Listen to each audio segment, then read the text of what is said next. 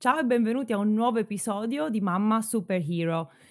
Nel podcast di oggi abbiamo un ospite, un papà. Forse è la seconda volta in 116 episodi che invito un uomo, quindi una nuova voce eh, per voi ascoltatori.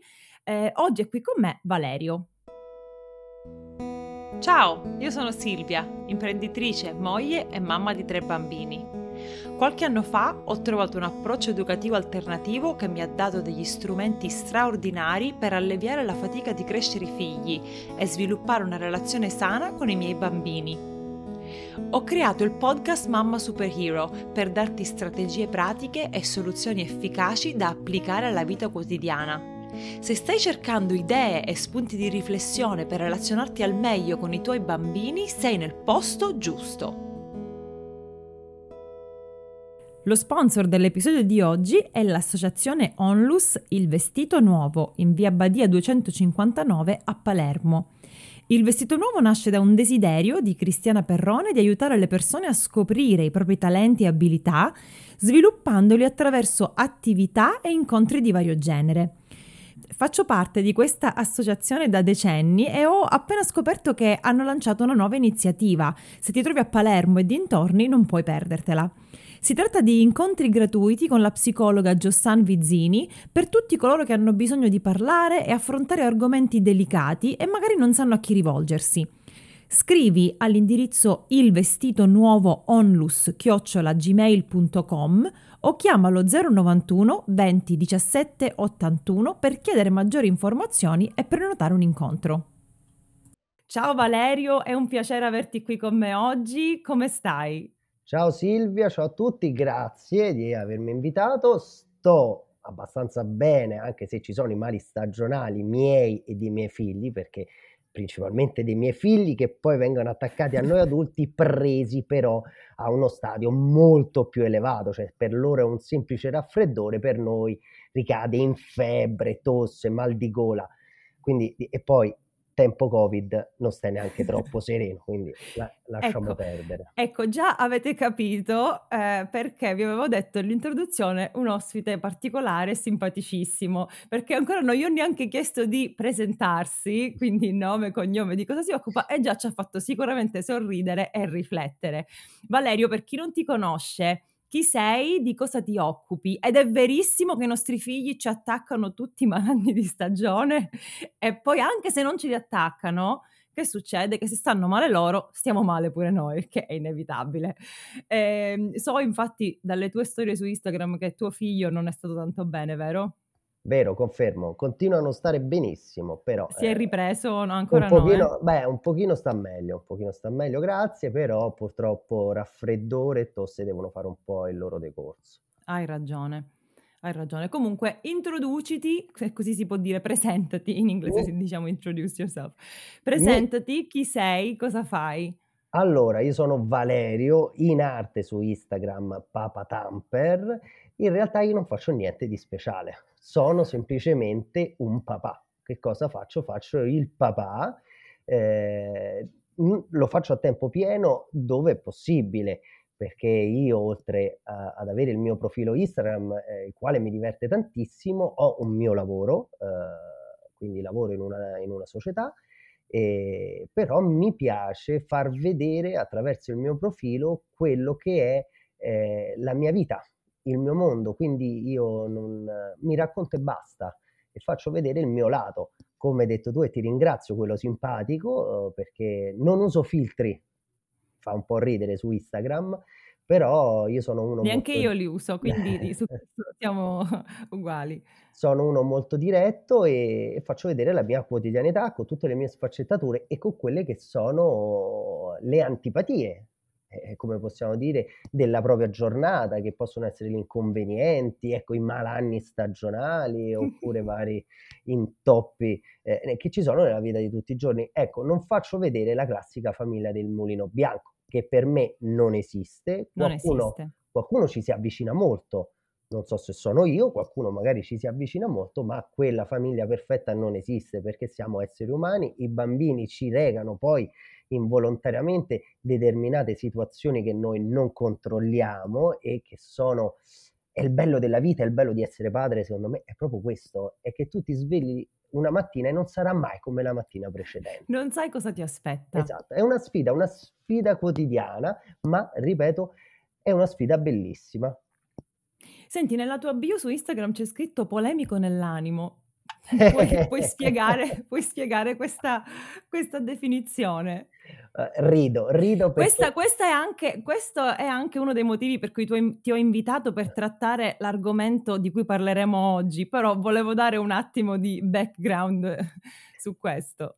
Allora, polemico nell'animo, eh, nell'animo perché? Perché io nella mia vita purtroppo, ahimè, sono un po' polemico. Mai quanto Instagram, cioè a Instagram esco proprio come un vulcano in erezione, cioè proprio un macello faccio, tiro fuori veramente un vulcano in erezione, un macello, veramente difficile Confermo. qualcuno che mi sopporti e perché eh, è nato un Polemica Time che si faceva ogni mercoledì, eh, era una rubrica, ora l'ho dovuta interrompere perché preso da vari impegni, eh, dove io ho iniziato perché delle mamme mi scrivevano che altre mamme, eh, chiamiamole influencer, non gli rispondevano in direct, eh, eh, magari qualcuno consigliava un prodotto, poi queste mamme chiedevano all'influencer come funzionasse, come si trovasse, le taglie, eccetera, eccetera, e nessuno rispondeva. A me mi hanno detto che Valerio, tu sei sempre così gentile, rispondi a tutto. A tutti. A me questo mi sembra educazione, cioè a prescindere da essere un influencer, un blogger, un follower. Cioè, a me se per strada qualcuno mi fa una domanda e io so la risposta, io cortesemente ti rispondo, anche se sulla via sono in cento a farmi la domanda. Certo, al centesimo dico che cavolo, tutti a me mi sono capitati. Ma se apri un profilo Instagram lo sai che ti scrivono. Il bello è quello che io sono uno molto socievole, magari nella mia quotidianità un pochino meno, eh, ma su Instagram tantissimo, mi piace chiacchierare, come vedi sono un grandissimo logorroico e quindi da là ho fatto una polemica e ho detto, no, a me non mi sta, ma come, cioè, ma che va a aprire a fare il profilo? Cioè, dov'è sì. lo scopo? Cioè, io non ho uno scopo che ci vuole, perché per, io sono nato casualmente in una sfida nei confronti con mia moglie è nato questo profilo, perché io... Davvero? Raccontaci. È nata perché, mi, mi viene da ridere perché l'ho raccontata tante volte, ma ogni volta sorrido. Allora, come è nata? È nata che io e mia moglie abbiamo le nostre abitudini, eh, i nostri rituali. Prima di andare a dormire ci mettiamo, qualsiasi sia la stagione, nel nostro terrazzo e ci fumiamo una sigaretta e facciamo due chiacchiere sul racconto di quello che è eh, stata la giornata. Eh, una sera mia moglie, del, se non erro era il 4 gennaio, sotto Natale, sotto il periodo natalizio, stava lì con questo telefono. E io faccio, ma che sei? Cioè, il nostro momento tu stai su, col telefono. E io fa, vabbè, sto un attimo su Instagram su Instagram. Io premetto il 4 gennaio di un anno e mezzo fa, io Instagram non lo avevo. E li faccio. No, scusami, ma eh, stai su Instagram, vede che quelli di uomini e donne, e i personaggi, il grande fratello, per me, cioè, premesso che va benissimo, eh, Instagram è il bello è questo che tu puoi vedere qualsiasi tipo di personaggio, però stai con tuo marito. Mi fa una sfida, perché io oltre ad essere polemico sono anche permaloso, e sono uno che accetta, praticamente un uomo terribile, eh, non so mia moglie come abbia fatto a sposarmi, eh, però eh, lei mi fa, eh, fatelo tu un bel profilo Instagram e seguo te. Ecco, io il 5 gennaio, il giorno dopo, ho aperto il profilo. e, e non ho fatto niente, cioè io ho soltanto raccontato Valerio, che il, l'arco della sua giornata e della sua vita è incentrata sui suoi figli e sulla famiglia. Punto. E quindi sono esploso sicuramente una fortuna è stata, purtroppo direi, è stato il lockdown. E raccontaci com'è stata la tua esperienza di padre, che tipo di papà sei, quanti anni hanno i tuoi figli, come è stato il passaggio da, da uomo a papà? Allora, eh, un passaggio bellissimo, mi ricordo la, eh, il momento che sono nati i miei figli, beh, Benissimo. Allora, io ho 38 anni, ho una moglie di 31 anni, una figlia di 7 anni e un figlio di 2 anni. Eh, mi ricordo che eh, prima di conoscere mia moglie in realtà amavo i bambini, ma non, non sentivo quel desiderio, eh, quella voglia di diventare padre. ho sempre immaginato nel mio futuro che sarei stato papà, ma prima dell'incontro di mia moglie era veramente lontano. A 30 anni conosco mia moglie sia io che lei avevamo questo enorme desiderio, prima di tutto, prima di sposarci e fare qualsiasi altra cosa e avere eh, figli. Quindi eh, abbiamo avuto Sole, eh, che è il no- nome azzeccatissimo perché rallegra le nostre giornate e le illumina.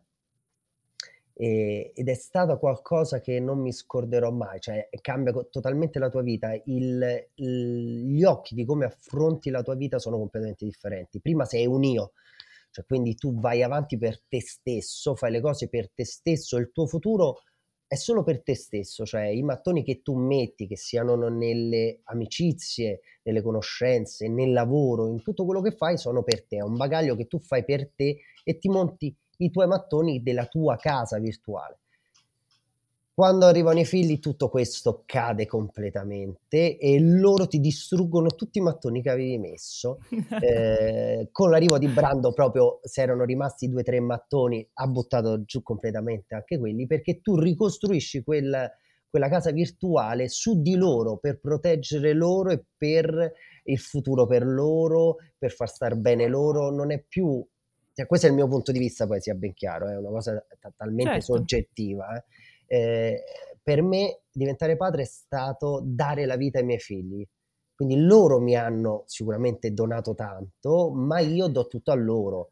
E quindi eh, per me è, è, importante vederli crescere, eh, cadere il primo dentino, la prima parola, la prima gattonata, eh, il, i primi passi. Sono secondo me passaggi nella vita che io non mi scorderò neanche quando sarò nonno che mi auguro di esserlo, ma eh, no, sono cose che rimarranno impresse nella mia testa e nel mio cuore, cioè sono delle cose veramente che non so come descrivere, di, di, di gioia, di... E, forse anche per questo i miei figli sono estremamente attaccati eh, a me perché io dove posso li accompagno a fare eh, attività sportiva perché Brando fa ginnastica anche se ha solo due anni una ginnastica molto come gioco, eh, Sole fa sia tennis che sia nuoto, quindi io dove posso li accompagno. Certo che è che con due figli ti devi eh, un po' dividere con tua moglie, quindi è un po' lì la cosa complicata è che deve essere una bilancia per far sì che nessuno dei due senta un minimo di, di mancanza. Sole, per esempio, è una sorella fantastica perché sia io che mia moglie avevamo tanta paura di come Sole potesse affrontare l'arrivo di un fratello, perché lei per quattro anni e mezzo è stata completamente da sola, tutto era incentrato di lei, era la prima nipotina eh, da parte eh, della famiglia di mia moglie e quindi era tutta una novità, era tutto su di lei, quindi avevamo un po' di timore da questo punto di vista, invece Sole si è rilevata una... Eh, una bambina fantastica, eh, una sorella che io avrei voluto avere. Eh, ho una sorella, ma non ai livelli di sole, cioè lei è completamente attaccata, morbosa, protettiva, amorevole nei confronti del fratello, che il fratello è ora troppo piccolo per rendersi conto dell'amore che Sole gli sta dando, ma è un bagaglio che anche Sole sta facendo involontariamente nei confronti del fratello e che il fratello si troverà. Quindi diventare parade è questo, secondo me è un'emozione ed è, un, è una rinascita di noi stessi e, e loro ti fanno vivere. Eh, quindi è una grandissima eh, fortuna che prima ecco non ci ripensavo, non ci riflettevo, dicevo sempre sì, un domani diventerò papà, mm. ma chissà questo domani quando arriverà. Invece poi improvvisamente ho incontrato la persona giusta e in uh, sette mesi abbiamo deciso di, di fare un wow. figlio e, e oggi dopo nove anni che stiamo insieme ne abbiamo due, quindi diciamo che stiamo andando bene. Sì, penso proprio di sì. Senti, ma eh, se ti eh, ripor- ritorni, a- al, se ritorni al momento in cui eh, i figli sono nati, ok? Quindi la tua prima figlia Sole è nata i primi mesi, no? Tu da uomo eh, e quindi da, da neopapà, come l'hai vissuta nel senso, ehm, ti sei sentito subito coinvolto nella cura del bambino, nel nell'educazione più in là, non so, cambiavi i pannolini, davi il biberon, ehm, tua moglie poteva farsi la doccia. Come com'era la relazione quotidiana con con la con la bambina? Allora, faccio una piccolissima premessa, Silvia. Vai. I figli sono di entrambi, cioè non sono solo della madre che li partorisce, cioè questo sia ben chiaro, non è che il lavoro del padre lo fa solo dieci mesi prima, zac zac, finito, oh, io il mio l'ho fatto, poi c'è chi è stato bravo e l'ha fatto durare 15 minuti, chi è stato meno bravo l'ha fatto durare 3 minuti, però io il mio l'ho fatto, quindi ciao, grazie.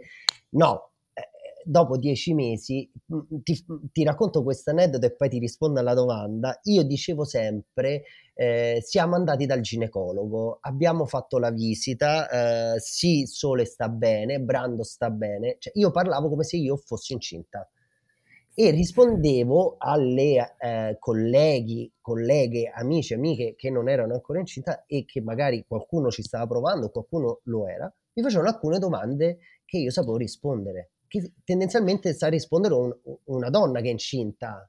E invece io sapevo rispondere a tutto perché io non mi sono mai perso una visita dal ginecologo. Caso di mia moglie dalla ginecologa. Allora, è venuto tutto estremamente naturale da quando è nata sia... Parliamo di Sole perché Brando ero già prima. Sì. Quindi quando è nata Sole per me è, è, stato naturale. Io volevo fare il padre, è una cosa che ho sentito dentro. Quindi eh, mia moglie allattava, è allattato per 7-8 mesi, ma io gli facevo fare il ruttino. Quindi mia moglie, mm. finito da allattare, poteva tranquillissimamente dormire. Mm. Io facevo fare il ruttino e poi finito il ruttino mettevo giù e riposavo anch'io.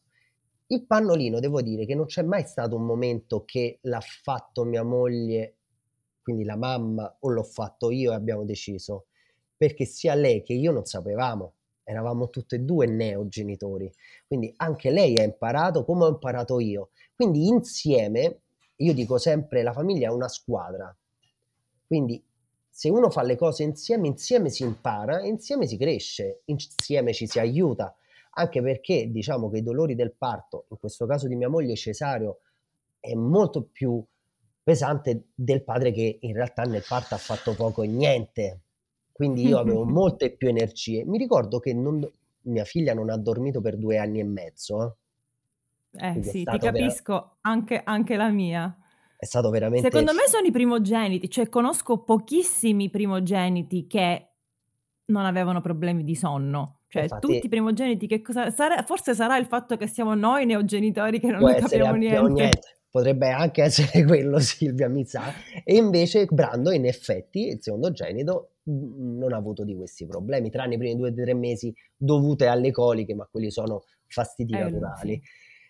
Quindi il sole per due, a, due, due anni e mezzo non ha mai dormito praticamente, cioè dormiva veramente poco e ci alternavamo la notte io e mia moglie. Addirittura a un certo punto stavamo tutti e due in piedi perché avevamo paura di commettere degli errori, perché purtroppo quando non si dorme, e questo gli uomini lo dovrebbero capire nei confronti delle mamme e delle mogli, il nostro cervello può commettere delle disattenzioni non volute, cioè la caduta del bambino perché ti addormenti. Io conosco di persone che per quanto erano stanche gli è caduto il bambino, per fortuna magari stavano sul letto, quindi è solo caduto su un letto. Però ecco, bisogna darsi una mano perché tutte e due. Mi ricordo che tornavo in ufficio e, e le mie colleghe dicevano: Ma tu sei un marito fantastico, che tu aiuti tua moglie la notte. Ma solo è mia figlia. Io non aiuto mia moglie, io aiuto mia figlia a dormire e poi di riflesso mia moglie a riposare. Ma mia moglie farebbe lo stesso nei miei confronti, per la figlia e per me. Quindi eh, io ca- ho cambiato i pannolini, non mi ricordo, è, è, naturale. Ora sono una scheggia, potrei entrare nel Guinness dei primati quanti pannolini posso cambiare in maniera super veloce e, non è una cosa che mi ha mai destato problemi e non ho mai dovuto chiedere a mia moglie mi insegni, perché quando sì. noi stavamo in ospedale eh, le infermiere stavano lì e ci spiegavano come cambiare un pannolino, io ero presente, ho filmato e a casa me li sono rivisti. Mm. Ok, fammi vedere come si cambia un pannolino. Ah, così vedi, eh, ta, ta. basta, l'abbiamo visto sia io che mia moglie, cioè non c'è, non c'è bisogno. Questa, questa è un'ottima premessa e un'ottima base per l'argomento eh, di cui voglio parlare oggi, perché io ti ho conosciuto su Instagram nel bel mezzo di una grandissima polemica da parte tua sulla questione del mammo. Oddio, perché mi devi far arrabbiare? Sì. Poi perché devo diventare Quindi, anche permaloso? quindi, quindi io voglio, e, e già si capisce, diciamo, da, da- da questa, eh, da questi primi 20 minuti, voglio capire perché, giustamente, tu hai questa forte opposizione nei confronti di questo termine e poi ho anche delle domande successive. Ok, allora facciamo una premessa che la società di oggi non è ancora pronta a capire che il papà esiste, che fa il papà, che la donna finalmente ha le possibilità di lavorare in, in egual modo all'uomo, eh, che la donna può fare una carriera lavorativa come l'uomo. Purtroppo siamo in una società che però la mamma fa la mamma, cioè viene vista la mamma può fare la mamma. Il papà non lo può fare il papà. Un po' siamo rimasti eh, un po' retrogradi, che il papà è quello che porta la pagnotta a casa. Poi arriva a casa, si mette sul divano, chiede alla moglie le patatine e la birra davanti alla tv, che ci sia uno, due, tre, quattro, cinque o cento figli, poco importa. No, io credo che il bello delle società che si, ci si evolve e ci si deve migliorare negli errori passati. Io ho avuto la fortuna di avere un padre strapresente, ma era un padre che usciva alle 8 di mattina, mi accompagnava a scuola e ritornava alle 20. Quindi eh, durante la giornata non c'era, non mi ha mai accompagnato a nuoto, a calcio o a tennis, è sempre stata mia madre. Però era un padre comunque presente. No, eh, io faccio il papà, non faccio la mamma. Oggi nel 2021 io faccio il papà. Mia figlia non mi chiama mammo, mia figlia mi chiama papà perché io ho quel ruolo che è ben definito, perché a parti inverse, non saprei neanche come chiamarla una mamma con una crasi col papà, però nessuno gli viene in mente di invertire ruoli. Quindi quando leggo sui giornali che un personaggio VIP uomo ha fatto il mammo, ha fatto il mammo e ha dato la possibilità all'altro personaggio pubblico che è la mamma di andare al lavoro, a me, io, io vado su tutte le furie. Giustamente. Perché non, non eh, intanto sembra che la, eh, la, la, donna che è andata a lavorare sia quasi, oh wow, la donna è andata a lavorare, la donna è andata a lavorare come l'uomo va a lavorare. Beh, cioè, poi sì, la donna si prende i giudizi, si deve eh, vivere coi sensi di colpa, poi c'è esatto, tutta l'altra eh, sfera, no? Esatto, esatto, che comunque io sono papà, non voglio neanche andare a toccare, no. però eh, eh io mi sento colpito perché? Perché io faccio il, il, il mio dovere, perché prima di tutto è un dovere accudire, crescere, tutelare i propri figli. Poi lo faccio con piacere, perché a me piace proprio, a me piace proprio coccolarmi con mia figlia, o, mio figlio è, lasciamo perdere, è strappiccicoso, sembra un koala, eh, però eh, leggere le favole, eh, giocare, eh, la chiapparella, l'andare in bicicletta, cioè io sono un eterno bambino. E questo che alcuni papà non si rendono conto, che la fortuna di avere figli piccoli, perché poi quando avranno 15, e sono buono, 15 anni, mia figlia non mi dirà più papà leggimi a favola, papà eh, andiamo in bicicletta, perché ci andrà con gli amici, ci andrà con il ragazzetto, poi magari sarò così fortunato che una volta ogni tanto dirà, oh papà ti ricordi ci andiamo a fare un giro in bicicletta pure io. Però sono momenti per ritornare innanzitutto noi bambini, che ripeto è una grandissima fortuna perché eh, i bambini ci insegnano tantissimo, come ci insegnano a guardare la vita con occhi completamente diversi. I bambini non si accorgono dei problemi reali che il mondo ha, quando tu entri nel mondo dei bambini, tutto quello che c'è intorno si, si perde, tutti i problemi reali che tu hai, è come entrare dentro la nebbia. Ci sono, ma tu non li vedi. E, e loro ti fanno fare questo, cioè se tu ti ci dedichi realmente, eh, il bambino ti fa vivere delle cose che non potrai, che da adulto non riesci a vivere. Quindi già i papà si stanno perdendo, secondo me, una grandissima cosa. E poi ecco, ripeto, il papà ha questo ruolo ben definito. Io sono un papà come una mamma sono intercambiabile. io cambio i pannolini, do le pappette, li porto a scuola, li porto ai centri estivi, li porto a fare corsi di tennis, di nuoto, di ginnastica, eh, li porto nei negozi giocattoli, li porto a fare shopping. Io do le pappe, li faccio mangiare, li cucino, certo, cucina basica perché sono negatissimo, mm, quindi no, non mi potete chiedere eh, qualcosa di speciale, ma una pasta al pomodoro, un hamburger, un petto di pollo, sono in grado, due spinaci in padella, posso andare, non mi muoiono di fame. Per me è una cosa naturale, quello è il papà.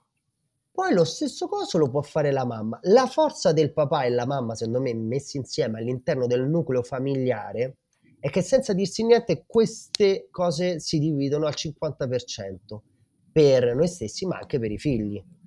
Quindi io non chiederò, mia moglie non mi chiederà mai cucina, perché mia moglie sa che a me non piace cucinare, oltretutto non sono bravo. Come io non chiederò mai a mia moglie rifai i letti o eh, spolvera, perché mia moglie è estremamente negata. Lo faccio io.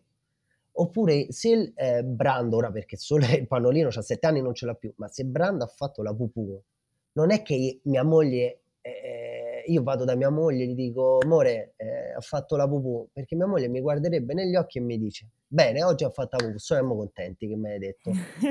Poi non, è normale che mi dica, vabbè, che ti devo fare? Cioè, mia moglie, eh, sare, per lei sarebbe un'eresia, perché me lo viene a dire? Me lo puoi dire nel senso oggi, perché Brando è un po' stitico, eh, è un'informazione, mi stai dicendo, oggi Brand cioè, ha fatto non, la non, non le chiedi di cambiarlo, questo stai dicendo. Esatto, cioè io Vai, fa la pupù, cambio il pannolino, non è che devo chiedere. Mm-hmm. Cioè Sole, io so, uh, so, noi siamo fortemente allergici, cioè noi sappiamo, io principalmente so le, i medicinali che devono prendere i miei figli.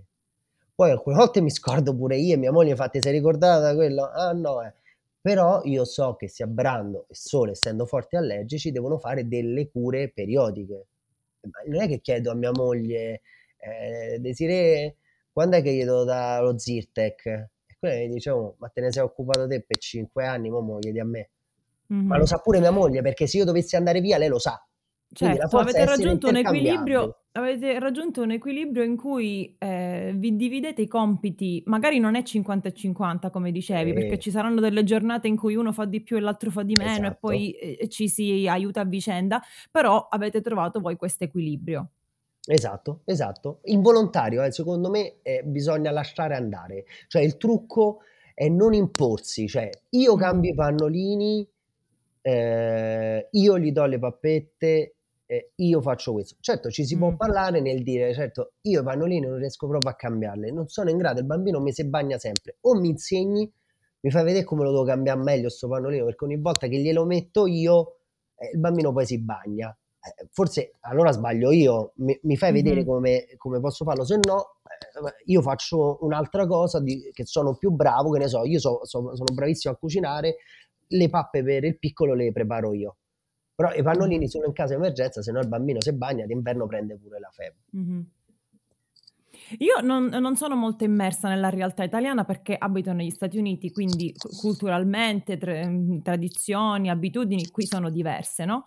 Però tu nella tua esperienza in Italia, eh, tra i tuoi amici, tra persone che conosci, trovi che i papà abbiano ehm, assunto questo ruolo presente che descrivi tu oppure ancora ci sono molti papà? Io ti parlo dal punto di vista di una mamma che riceve tanti messaggi su Instagram e mi dice Silvia, tu parli di cose che sono fantascienza perché eh, mio, mio, marito è pigro, mio marito si nasconde dietro il non lo so fare, mio marito mi dice il bambino vuole sempre la mamma. Quindi, nella tua esperienza, i tuoi amici come sono in famiglia? Ah, allora, eh, diciamo che c'è un cambiamento, però è molto molto lieve, nel senso, secondo me siamo ancora una numerica molto, eh, molto bassa. Ho, ho degli amici e si contano neanche sulle dita di una mano, sono solo uno o due che sono come, come secondo me dovrebbe essere il papà. Poi sento alcuni papà che si nascondono dietro il fatto, eh, ho visto adesso a scuola ci sono tanti papà che accompagnano i bambini. E che vuol dire? Te la dico alla romana, eh? Che vuol dire? Cioè che eh, pure mio padre mi accompagnava tutte le mattine a scuola nel lontano 1990, però poi andava in ufficio e chi lo rivedeva fino alle 8, 8 e un quarto? Mia madre mi accompagnava dal pediatra, mia madre mi accompagnava a tennis, mia madre mi aiutava nei compiti, mia madre mi faceva il bagno. Cioè, io non mi ricordo una volta di mio padre che mi ha fatto il bagno, mi ricordo solo una volta di mio padre che mi ha cucinato ma, eh, per dirti, pensa eh, a mia figlia quando gli diranno, oh, ma quante volte, che ne so, sei andata a giocare a tennis con papà? Eh, quella è una ti dice, boh. Certo. Eh, non, non, me lo ricordo. Quindi diciamo che molti sono un po' così. Però devo dire che c'è quel leggero cambiamento e questo a me fa piacere. Però da una parte ti dico, io sto su Instagram, sì è vero da poco perché a gennaio faccio due anni, però il 96% sono donne e forse il 90% sono mamme. Allora c'è qualcosa che non va. Ora va benissimo, cari uomini, non è il caso mio, andare su Instagram per vedere un fondo schiena. Va benissimo, ma chi lo discute? Siamo esseri umani, nessuno, non ci credo che se passa Belen davanti Instagram io non mi fermo, mi fermo e guardo, lo ammetto. Ma non c'è solo questo, cioè, sfruttiamo i social, oltre che per rifarci gli occhi, anche per imparare, anche per metterci in discussione. Cioè, ma seguiamo sto, sto cretino, ma non perché io voglio che la gente mi segua. Cioè, non mi, non mi dare il follower, non mi interessa. Però fammi, incuriosisciti, dico, ma come questo che è? Poi magari pensi, questo è cretino, fa il giullare, è solo un grandissimo simpaticone. Però vedi com'è secondo lui essere papà. Non che il mio essere papà è giusto, però magari io sono andato in giro a vedere altri papà, mi sono messo sì. In discussione. Ho detto, Ma anche per aprirsi ad, esatto. altre, a, ad altri modi di fare, ad altri stili di vita. Esatto, anche perché secondo me uno si può fare un esame coscienza, ma ripeto, il, il danno non si, non si fa adesso su ne stessi, adesso lo fai sui tuoi figli, nel lungo lo fai anche su te stesso. Sì. Perché poi tu ti, ti ritroverai a 50 anni a dire ho una figlia adolescente, ma mia figlia la prima parola qual è stata quando l'ha detta? Ma i primi... Mm. Io mi ricordo di Brando e di Sole, la prima parola, il, il primo gattonare, mi ricordo i momenti dove stavano, il primo camminare, cioè Brando il primo camminare era nel lockdown, stavamo nella nostra, quindi purtroppo ero accidentalmente come tutti a casa, ma mi ricordo il frangente, stavamo nella, nella, mia camera da letto, mia di mia moglie, e lui dall'armadio al letto ha camminato. Solo me lo ricordo, era nel corridoio. Ha iniziato a camminare nel corridoio. La prima di pa- parola di sole, anche se mia moglie non la manda giù, è stata papà. La prima parola di Brando è stata mamma.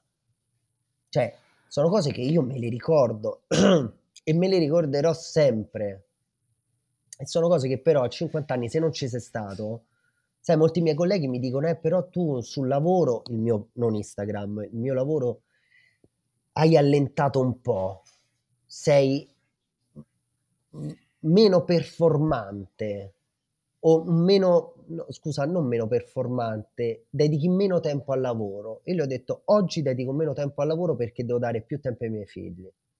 Uno perché lo voglio io, e due perché secondo me lo vogliono loro. E poi io, se eh, Dio vorrà, fra quando loro avranno più tempo a stare a scuola e io potrò rimettermi eh, in carreggiata, rispingerò sul lavoro. È una questione di priorità, cioè esatto. vari periodi della nostra vita richiedono la nostra presenza in, in modo diverso. E quindi che messaggio vuoi mandare ai papà? Ci sono pochi papà che ascoltano il podcast, quindi dovrei anche aggiungere alle mamme Fatelo che sentire. vedono che, papà, che i papà non sono coinvolti come vorrebbero, perché io so per certo che quando un uomo si sente pressato il, eh, il risultato è, è, l'opposto, no? Quindi mettersi lì a dire tu non stai coi figli, tu non fai questo, fare la lista, non funziona. No. Allora che approccio possono adottare queste mamme che vedono che i papà non sono così presenti, coinvolti, che magari... Eh, insomma, hai capito, no? Che, che queste dinamiche sì. non funzionano. Allora, partiamo dal presupposto, faccio giustamente quello che hai detto te, io sono uguale, cioè se mia moglie mi dicesse fai questo, fai questo, fai questo, fai questo, io caratterialmente non lo farò. È da bambini, mia madre era uguale con me, mia madre era così, devi fare questo, devi fare questo, devi fare questo, devi fare questo, io non lo facevo. Se mia moglie lo sa che tu mi dici le cose cento volte quasi a imposizione, non le farò mai.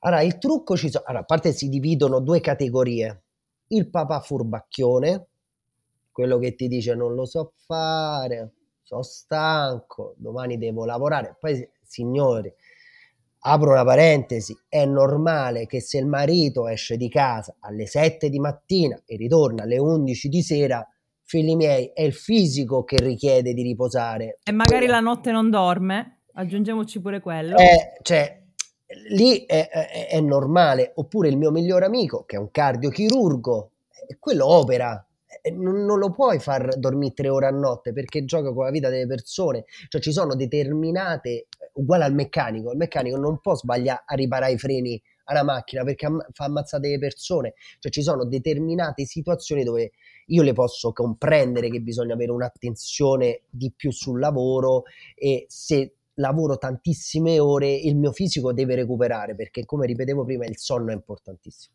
però bisogna stare attenti perché ci sta il primo che è furbacchione, che se te lì non lo so fa, non me va, no, no, adesso fa meglio te, cioè, cioè.